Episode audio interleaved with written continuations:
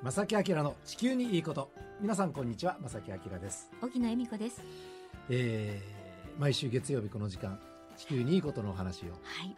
ね、えーさせていただいているこの番組ですがそうですね。この月曜日の昼間っていうのはどうどういうふうに皆さん聞いていただいてるんでしょうね。そうですね。皆さんどうなんだろう。仕事の方は車で？うん、えあとお家で主婦の方だったら、お昼ご飯後ぐらい、うん、コーヒー飲みながらあの少し今環境に関するねお話聞いていただいたらいいと思いますが今週も言葉を一つ。あありがとうございます。こういう言葉ご存知でしょうか？飛び恥、飛び恥。うん、飛ぶという言葉と恥という言葉。はい。で飛び恥。はい。何かというとえ。空を飛ぶことを恥と思えと当然この番組なのでね環境に関する言葉なんえですが、よね。あの特にヨーロッパではですね、ええ。あの旅行をするのに、えー都市間を移動するのに、はい。飛行機を使うことは恥じゃないかいろんな移動手段の中でね、はい。飛行機航空機っていうのはすごくやっぱり二酸化炭素を排出してしまってですよね。とんでもない割合で排出してるんだそうです、えなのでなるべくもう飛行機を使わないで移動しましょう、うんまあはい。ね。ヨーロッパなのでね、はい。大陸なのであの別の、ね、いろんな移動機関、手段がね。あ手段はあると思うんですけええども、ええ。日本はね海外行こうと思ったらなかなかそういうわけにはいかないで。すけれども島国はねやっぱりどうしてもねうん。はい。まあでもあのありますけど船旅もね。ありますけどね、ええ。まああの時間がね、あのはい。なかなかなかったりとか、うん。まああのこれをそのままじゃあ日本もやろううんっていう思うその前段階としてあこういう言葉があるんだなと、二酸化炭素をたくさん飛行機は出すんだなっていうことは少し覚えていただきたいということで飛び恥という言葉今回紹介させていただきました。はい。さて先週に引き続き今週もね、えー、江森さんにお越しいただいてですね、えー今週はですね、まあ、今月会議があった COP25、はい。それを受けてのいろんなその世界日本の動きについてのお話を詳しく伺いたいと思います、この番組は公益財団法人兵庫環境創造協会と近畿地区のイオンリテール株式会社そしてパタゴニアの提供でお送りします。兵庫環境創造協会地球温暖化防止自然環境の保全再生子どもたちへの環境学習など皆様と共に身近な暮らしの中で地球環境を守るための取り組みを進めています。人と自然が共に生きる21世紀の豊かな環境づくりを兵庫環境創造協会。ということでまず今日もお越しいただいていますゲストの方ご紹介ください。はい。国立環境研究所え地球環境研究センター副センター長でいらっしゃいます江森聖太さんです。こんにちは。あこんにちは。よろしくお願いいたします、はいよろしくお願いします。お願いいたします。先週は COP25 のね、えー会議の中身、また歴史も含めてお話をね、い、ただいたんですけれども、まあその COP25 を受けて、まあ今回はいろんなあの動きがね、その会議だけではない外のね、動きがあったということ。で、その話をね、えー少しお伺いしたいなと思うんですが、はい。まあ今回その COP25 に合わせて、えー先月11月29日にグローバル気候マーチというはいありましたね。のがありまして、えー24の都道府県で、えーまあ、そのまだ合計がちゃんと出てないかもしれませんが僕の資料では2024人、日本でも参加したと、やはりこういう流れっていうのはここ本当に最近目立ってますよね。若い人たちがこう行動していくそうですね。まあ、うん。今回やっぱりあのコップの前だということで、あのまあまた大きいのやろうと。うん。ええあのまあ規模としてはやっぱりそのニューヨークの前後がちょっとバカでかかったんですけれども、うん。ですがあのまあ今後もあのまあある程度の規模ではい。続いていく感じがしております。なるほどね、はい。その動きの中心人物が何といっても、16歳の少女、グレタさん、はい。グレタ・トゥーンベリさん。なんですが、グレタさんも今回はねあの会議にそうですね。臨まれたんですね。ええ。またあの船で移動するという、ねはい、はい。それこそあの、飛行機に乗らないというはい。ことなわけですけど、恥のない、はい。うん。そうですね。ええ。あのまあこん今回こそのコップの会議が、はい。あのチリで、えー南米のチリで行われるということになっていたのが、暴動というか、うん。あのちょっとえっ、と国情不安みたいなことがうん。あるということで、えー、とできないとい。う、かなり直前になって宣言があって、うん。それで急遽スペインでですね、はい。えーマドリードでやることになって、うん。えーそれでグレタさんはあのアメリカ大陸にいたわけですけれども、あの急遽ヨーロッパに、えー行かなくちゃいけないことになって、それであのまた助けてくださいって言ったら、うんあのじゃああの船で行こうっていう人が現れてうん。乗せて行ってもらったということがはい。起きましたね。ねニュースはい。にもなってました。よ、はい。はいすごいなって、うんあの前回はグレタさんもあのスピーチをされてね、あの気候行動サミットの時かな。はい。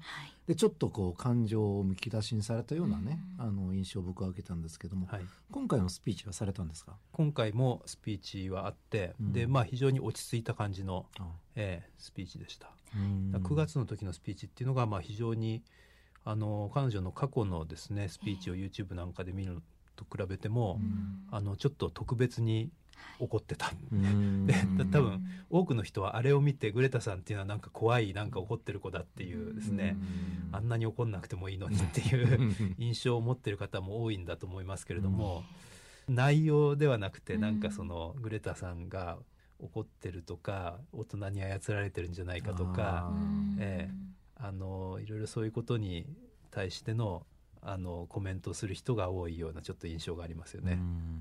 うん男性のですね、まあ、い。いわゆる、まあ、おじさんの わかりやすく言うと。世代をわかりやすく言うと世代の人たちが、えあのグレタさんに対して、あのまあ、反感というか、うん。えー反発をする人が多いということが、インターネットの記事とかを見ると結構海外でも言われていて、とりあえず人がねその若い人女性男性関係なくお年寄りも関係なく、人が言ってることはやっぱりちゃんと耳を傾けましょう。それでその信用するしないうん。共感するしないはん。その次でいいじゃないですか。でそれを花からすごいこうなんでしょうね。客観視しないでねすごい先入観を持って人の話を聞くっていうのはまあ相手に対してもめちゃくちゃ失礼だしうん。はい全然建設的なことは僕はないと思うのでね。はいうん、ただやっぱりそのグレタさんっていう存在が、はい。あのやっぱりこう急に有名になってしまったことによって、言ってる中身はよく知らないけれども、うん。その人は知ってるし、うん。飛行機に乗らない人で、うん。なんか怒ってる人でしょっていう、うん。なんかそういう認識の人が今こうたくさんいるので、うん。はい。えーどうしてもですねよく理解せずにいろいろとこう言われてしまうっていうところがあると思うんですよね。うん。でそのまあ飛行機乗らないっていうことを例えばどういうふうに捉えるかっていうことなんですけど、はい。あのまあ、それだけを聞くと飛行機乗るなって言ってるんだなと、うん。私は乗らないでこうやって移動してるんだからみんなそうしなきゃダメよっていうふうに思っちゃう人多分多いと思うんですよね。でそんなこと言われたって行かなくち、うん。飛行機乗んなくちゃいけない用事がある時は乗るんだから、うん。無茶なことを言ってる子だなと、うんでそれからあの無限の経済成長っておとぎ話っていうですね、はい。スピーチがあのニューヨークの時にあのセリフがあったんですけど、えあそんなこと言ったらもうみんな貧乏になれっていうことかと、えうん。そんなそんな無茶を言われても困るよとうん。いうふうに受け取る人が多分結構多い。うん。でだけどそのグレタさんが本当になんでそういうことを言ってるかっていうことを、まあ、僕なりに理解すると、えそんなこと言ってるんじゃなくてですえね、で飛行機に乗らないのはみんなも乗らないでいてくださいとは言ってないんですよ。えうん。でこれはあのーそのシステムを変えなくちゃいけないと。うん。まあ、特にヨーロッパの金持ちなんていうのは用もないのに飛行機乗っていろんなところに遊び行ったりとかしていてでそんなことが可能になってるような今の経済っていうのはなんかおかしいんじゃないですかと、うん。そのことにみんなに気がついてもらうためにええ。あの飛行機に乗らないっていうまあ言ってみればまあパフォーマンスの部分があると僕は思うんですけれども、そういうふうにそのまあメッセージを出してるってことですよね。うんいわゆるそういうことなんですね。はい、でもやっぱり頭のね柔らかい若い人たちはちゃんとグレタさんのそういうメッセージをしっかりと受け止めて日本でもいろんな行動をしてる。エモンさんもそういう若い方々の行動をええ。あそうサポートしようっていう意識でね、うん。今お仕事をされてると思うんですけども、はい。おじさん代表でエモさんも、ね。はい、うん。まさんも、えはい。そういうおじさんもいるということね、をはい、全員のことを言ってるわけじゃないんですよ。すいません、皆さん。はい。でねその日本での行動を一つだけ僕僕紹紹介したいと思うんですがこれついこの前もね番組で少しお話ししましたけども、はいあの長野県の白馬村ええがついこの前ですね気候非常事態宣言を出しましたはい。村としてね発表したわけなんですが、えそれ出してください出してくださいって一生懸命、えー村にアピールしたのは高校生えですね。3人組のねご紹介しましたけどもはい。そういう若い人たちがしっかりと日本にいてねもっとすごいのはそういう若い人との、えー意見をちゃんとに耳を傾けてはい。動く大人がいるとそういうことですね。これはもう本当に救いですよ素ね。晴らしいですね。ううん。ん、若い人たちはやっぱりかあの感覚がなんでしょうね。柔らかいというのかな、うん、で素直にやっぱり受け止めるこれは能力だと思うんですよ。別に大人だから子供だからじゃなくてね、うん、でそういう能力があるっていうのは僕たちおじさんたちはね。いやもうおばさんも、はい、おばさんも学んでます、はい、思わなきゃいけないし、はい、そういう能力があるね、うん、彼らが動いてんだからやっぱりちょっとねそれにサポートするぐらいの大きい心を、うん。たなきゃいけないと思うんですけども、ね、日本での若い人たちの動き最近かなり目立ってますね。そうですね。あのまあ僕が知ってるのだとまあ関東の話になりますけれども。はい。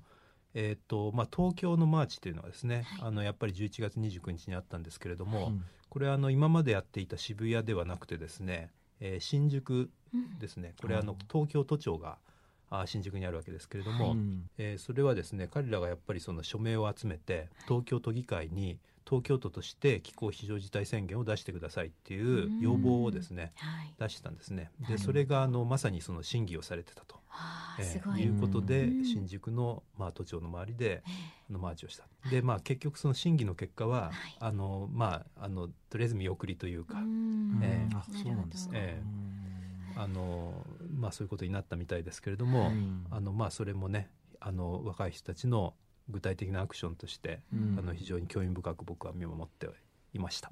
はい、ではここで一曲お届けしましょう。はい、ケアリイ・レイシェルで「カ・ノホナ・ピリカイ」です。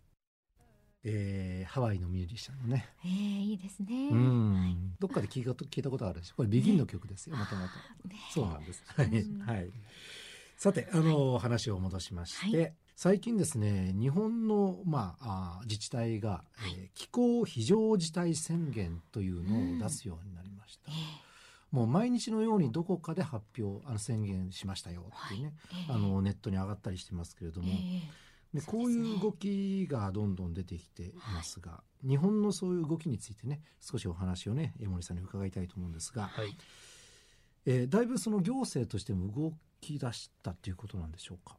そうですね。あの、うん、まあ、この気候非常事態宣言って何なのかっていうことですけど、ね、なんかちょっと非常事態とか緊,、緊急事態っていうなんかすごくこう怖いイメージで、うん、なんかあの戦争のね、うん、あのなんか戒厳令みたいな、なんかなんかこうちょっと自由を制限されるんじゃないかとかですね、はい、ちょっとあの怖いイメージを持ってしまうかもしれないです。けど、まあ、そういうことではもちろんなくてですね、はい、えーとまあ、グレタさんが例えば言ってるようにえーまあ、例えば自分の家がもし燃えてたら、あのああ燃えてるねと どうしようかねっていうふうに長々と話し合ったりしないでしょと。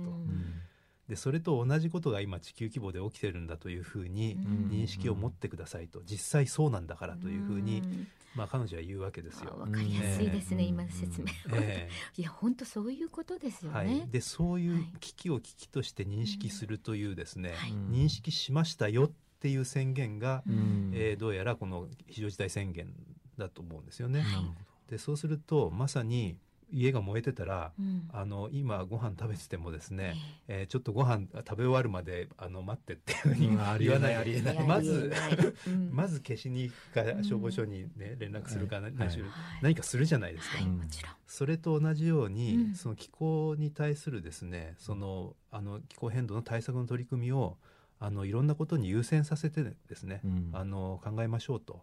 あのまあ、そういう宣言なんだと思うんですよね。うん、えー、まあ、優先させてっていうのは他のこといろいろ犠牲にしてっていう意味では必ずしもないと思うんですけど、うん、他のこととちゃんと両立するように考えますけれども、うん、まずこれやんなくちゃいけないということを、あのまあ、優先度を高くやると、えー、そういうことだと思います。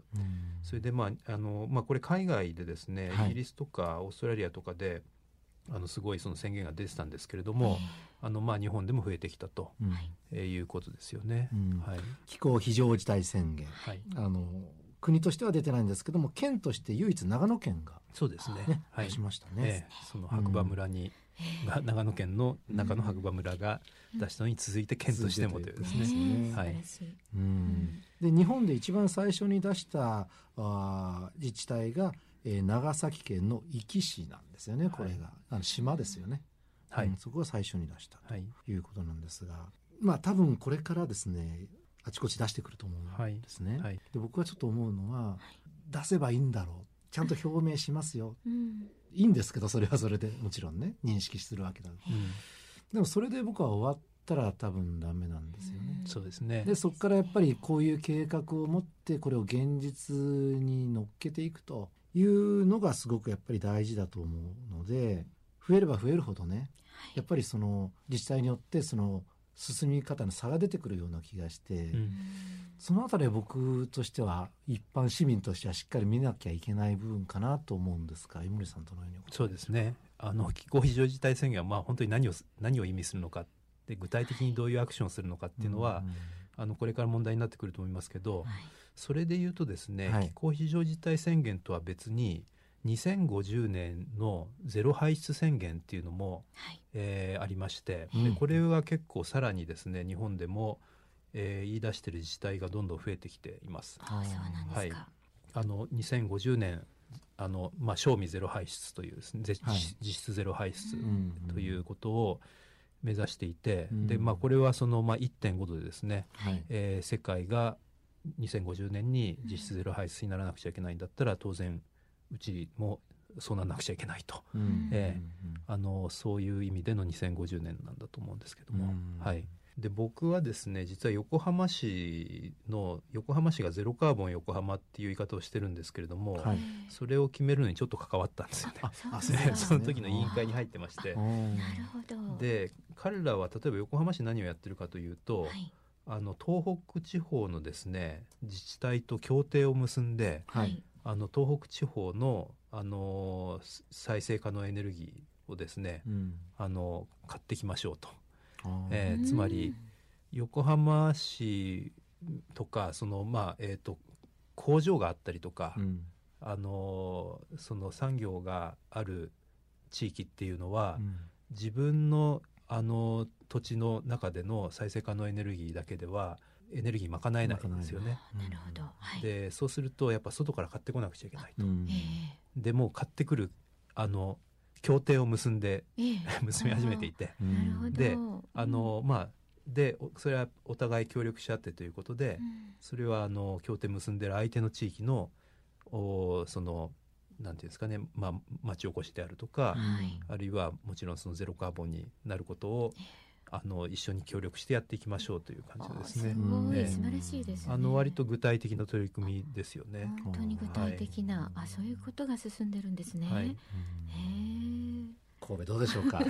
神戸。はい神戸、うん。聞いてくださってると思います。違いますか？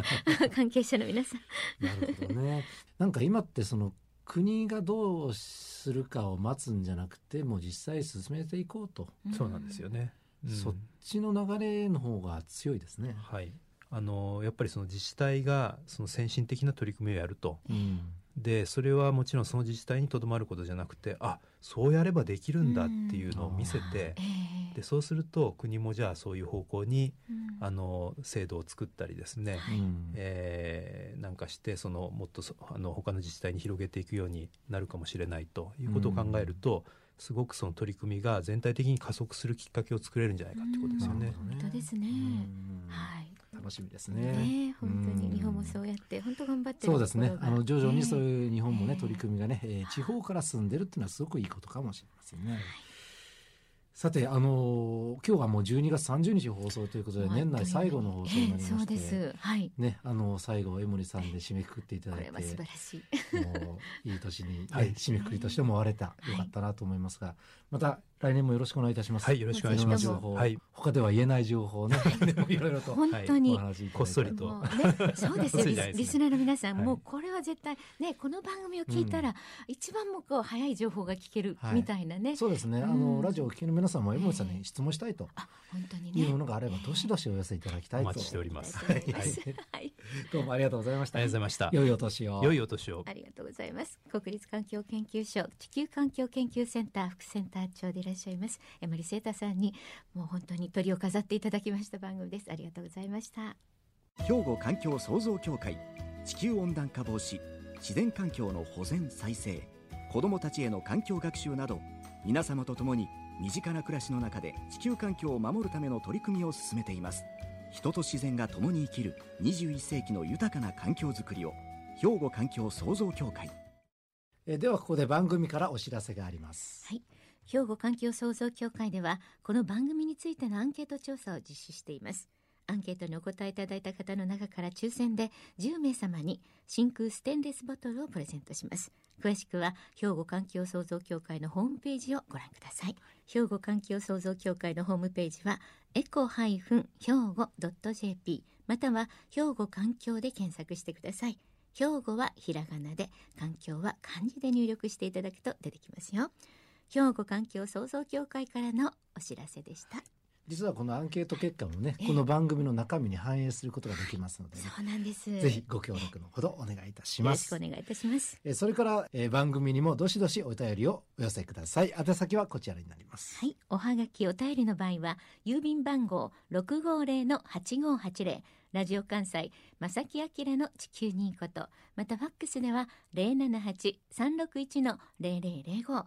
七八三六一の零零零五零七八三六一の零零零五またメールではまさきアットマーク jocr ドット jp こちらまでどしどしお寄せくださいね。そしてこの番組からもね毎月プレゼントをお届けしているんですが、まあ、今月は、えー私が買ってきましたキリマンジャロコーヒーなんですがね。ご応募もまだまだお待ちしていますよ。はい、よろしくお願いいたします。えーということで、正木明の地球にいいことはこの辺でお別れいたします。ご案内は正木明と、荻野恵美子でした。それではまた来週。さよなら。この番組は公益財団法人兵庫環境創造協会と近畿地区のイオンリテール株式会社そしてパタゴニアの提供でお送りしました。